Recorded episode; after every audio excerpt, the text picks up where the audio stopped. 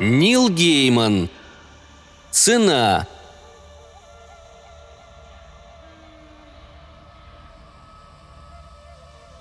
У бродяг и бездомных принято оставлять знаки на воротах и деревьях и дверях, благодаря которым такие, как они, могут понять, кто живет в домах и фермах, попадающихся им на пути. Мне представляется, что кошки тоже оставляют подобные знаки, иначе чем объяснить, что именно под нашими дверьми весь год напролет появляются голодные, блохастые бездомные кошки. Мы даем им приют, избавляем от блох и клещей, кормим и отвозим к ветеринару. Платим за прививки и, что, конечно, возмутительно, кастрируем и стерилизуем. И они остаются с нами на несколько месяцев, на год или навсегда. Чаще всего они появляются летом. Мы живем как раз на таком удалении от города, куда городские жители выбрасывают их выживать. Больше восьми кошек к ряду у нас, кажется, не живет, и редко случается, чтобы их было меньше трех – в настоящий момент кошачье население моего дома состоит из Гермионы и Поды, соответственно, полосатый и черный, бешеных сестричек, которые живут наверху, в моем кабинете, и не общаются с другими. Снежинки, голубоглазой белой длинношерстной кошечки, которая много лет жила в лесу, прежде чем отказаться от своих диких повадок в пользу мягких диванов.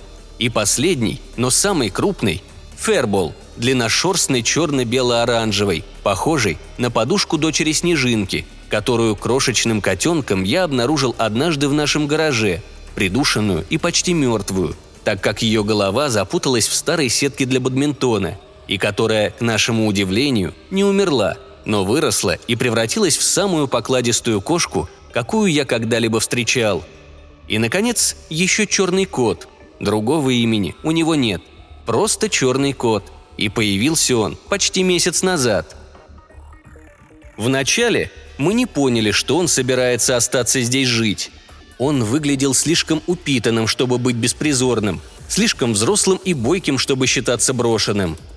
Он был похож на маленькую пантеру, а в ночи казался огромным темным пятном.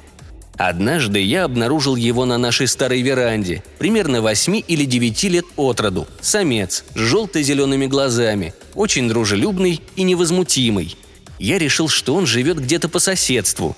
На несколько недель я уехал, чтобы закончить работу над книгой, а когда вернулся, он все еще жил на веранде и спал в старой кошачьей корзинке, которую принесли ему дети, и при этом он изменился до неузнаваемости – у него было несколько залысин и глубокие царапины на шкуре. Кончик одного уха был оборван. Под глазом глубокая рана и порвана губа. Он похудел и выглядел измученным. Мы отвезли черного кота к врачу, где нам дали антибиотики, которые мы скармливали ему вместе с кошачьими консервами. Нам было любопытно, с кем он сражался. С нашей прекрасной белой полудикой снежинкой, с енотами, с клыкастым красохвостым опоссумом – После каждой ночи шрамов становилось все больше, и однажды у него оказался прокушен бок. В другой раз живот был располосован глубокими царапинами, которые при прикосновении кровоточили. Когда дошло до такого, я отнес его в подвал, чтобы он мог оправиться у печи среди груда коробок. Он оказался на удивление тяжелым, этот черный кот, и в подвал я отнес его в корзинке вместе с лотком, едой и водой – я плотно закрыл за собой дверь, а когда поднялся наверх, мне пришлось помыть руки, так как они были в крови. Он оставался в подвале четыре дня. Вначале он был так слаб, что не мог даже есть. Раненый глаз заплыл. Когда ходил, он прихрамывал, и его шатало от слабости, а из рваной губы сочился желтый гной. Я приходил к нему утром и вечером, кормил, давал антибиотики, которые смешивал с едой – обрабатывал гноящиеся раны и говорил с ним. В довершение ко всему у него был понос, и хотя я менял содержимое лотка ежедневно, от лотка ужасно воняло. Четыре дня, которые черный кот провел у меня в подвале, были ужасными для моей семьи. Крошечная дочка поскользнулась в ванной, ударилась головой и едва не утонула. Я узнал, что от проекта, в который я вложил душу, переработка для BBC романа Хоуп Мирлс «Лут в тумане», компания отказалась, и у меня не было сил начинать с нуля, предлагая его другим каналам или другим СМИ. Дочь, уехавшая в летний лагерь, стала забрасывать нас душераздирающими письмами и открытками по 5-6 на дню, умоляя забрать ее оттуда. Сын чуть не подрался с лучшим другом, и они больше не общались. А жена, возвращаясь вечером домой, сбила оленя, который выбежал на дорогу прямо перед автомобилем. Олень погиб, машина была разбита, а у жены оказалась рассечена бровь. На четвертый день кот, прихрамывая, бродил по подвалу, в нетерпении изучая стопки книг и комиксов, коробки с письмами и кассетами, картинами и подарками и прочим имуществом. Он принялся мяукать, чтобы я выпустил его, и хоть и неохотно, я это сделал. Он вернулся на веранду, где проспал остаток дня. На следующее утро у него на боках появились новые глубокие царапины, а пол веранды был усеян клочьями черной шерсти. В письмах, которые пришли от дочери в тот день, говорилось, что в лагере не так уж и плохо, и она продержится там еще несколько дней. Сын и его друг разрешили свои разногласия, и я так никогда и не узнал, что послужило причиной ссоры – коллекционные карты, компьютерные игры, «Звездные войны» или девочка – Оказалось, что продюсер BBC, наложивший вето на Луда в тумане, брал взятки или сомнительные кредиты у независимой кинокомпании, за что был отправлен в бессрочный отпуск, а его преемница, о чем я с радостью узнал из ее факса, как раз и предложила мою кандидатуру на этот проект перед своим уходом из BBC. Я подумывал было вернуть черного кота обратно в подвал, но не стал этого делать. Взамен я решил выяснить, что за животное каждую ночь приходит в наш дом и разработал план его возможной поимки. На дни рождения и Рождество моя семья дарила мне гаджеты и прочие дорогие игрушки, возбуждающие мое воображение, но в конечном счете редко покидающие свои коробки. У меня есть дегидратор, электрический разделочный нож и хлебопечка, а в прошлом году мне подарили бинокль ночного видения – на Рождество я зарядил в него батарейки и обошел с ним подвал, так как не мог дождаться сумерек, выслеживая стаю воображаемых скворцов. В бинокль не рекомендовалось смотреть при свете, чтобы не повредить его, а возможно и глаза в придачу. После я убрал его в коробку, и он так и лежал теперь в моем кабинете среди компьютерных проводов и ненужных вещей.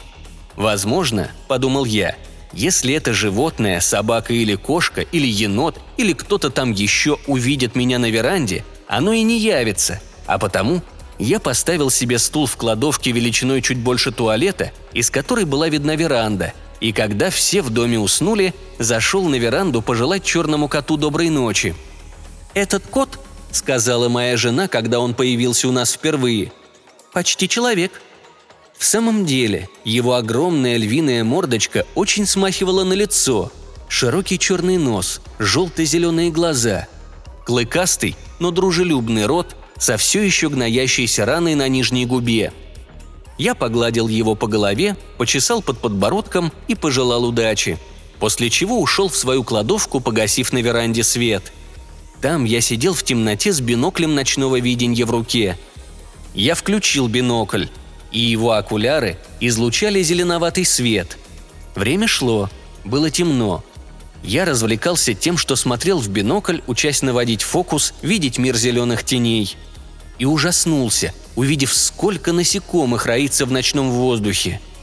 Ночной мир напоминал кошмарный суп, в котором кишмя кишит жизнь. Тогда, немного опустив бинокль, я стал смотреть в черно-синюю ночь, пустую, мирную и спокойную. Время шло. Я старался не заснуть, тяжко страдая от отсутствия сигарет и кофе, насильно избавленный от этих вредных привычек, которые наверняка помогли бы не сомкнуть глаз. Но не успел я слишком погрузиться в мир грез и снов, как в саду раздался вой, который сразу стряхнул с меня оцепенение. Схватив бинокль, я поднес его к глазам и увидел всего-навсего снежинку – белую кошку, пронесшуюся по полисаднику пятном зеленовато-белого света. Она пропала среди деревьев слева от дома. Я был разочарован и собирался вновь принять расслабленную позу, но мне пришло в голову поинтересоваться, что же так напугало снежинку. И я принялся внимательно осматривать окрестности, выискивая огромного енота, собаку или злобного опоссума. И вдруг увидел, как по подъездной дорожке к дому движется нечто. В бинокль я видел все так ясно, словно днем. Это был дьявол. Я никогда прежде не видел дьявола, и хотя когда-то писал о нем, если бы меня приперли к стенке, я признался бы, что не верю в его существование. Он был для меня воображаемой фигурой, по-мильтоновски трагической. Однако то, что теперь двигалось по дорожке к дому, не было мильтоновским Люцифером. Это был дьявол. Сердце так забилось в груди, что мне стало больно. Я надеялся, что он меня не видит, что, сидя в доме и глядя в окно, я надежно спрятан. А приближавшаяся фигура мерцала и менялась. Одно мгновение она была темной, похожей на Минотавра. Следующее – изящной и женственной. Потом превращалась в кота, огромного, покрытого шрамами, серо-зеленого дикого кота с перекошенной от ненависти мордой. На мою веранду ведут ступени, четыре некрашенных деревянных ступени. Я знал, что они белые, хотя в бинокле они были серыми, как и все остальное. На нижней ступени дьявол остановился и что-то крикнул. Я не разобрал. Три-четыре слова на скулящем воющем языке, архаичном и позабытом. Должно быть еще в Древнем Вавилоне – и хотя не понял ни слова, я почувствовал, как когда он их произносил, у меня на затылке волосы встали дыбом. И тут я услышал приглушенное стеклом низкое рычание. Это был вызов. И медленно и не твердо ступая, стала спускаться навстречу дьяволу черная фигура.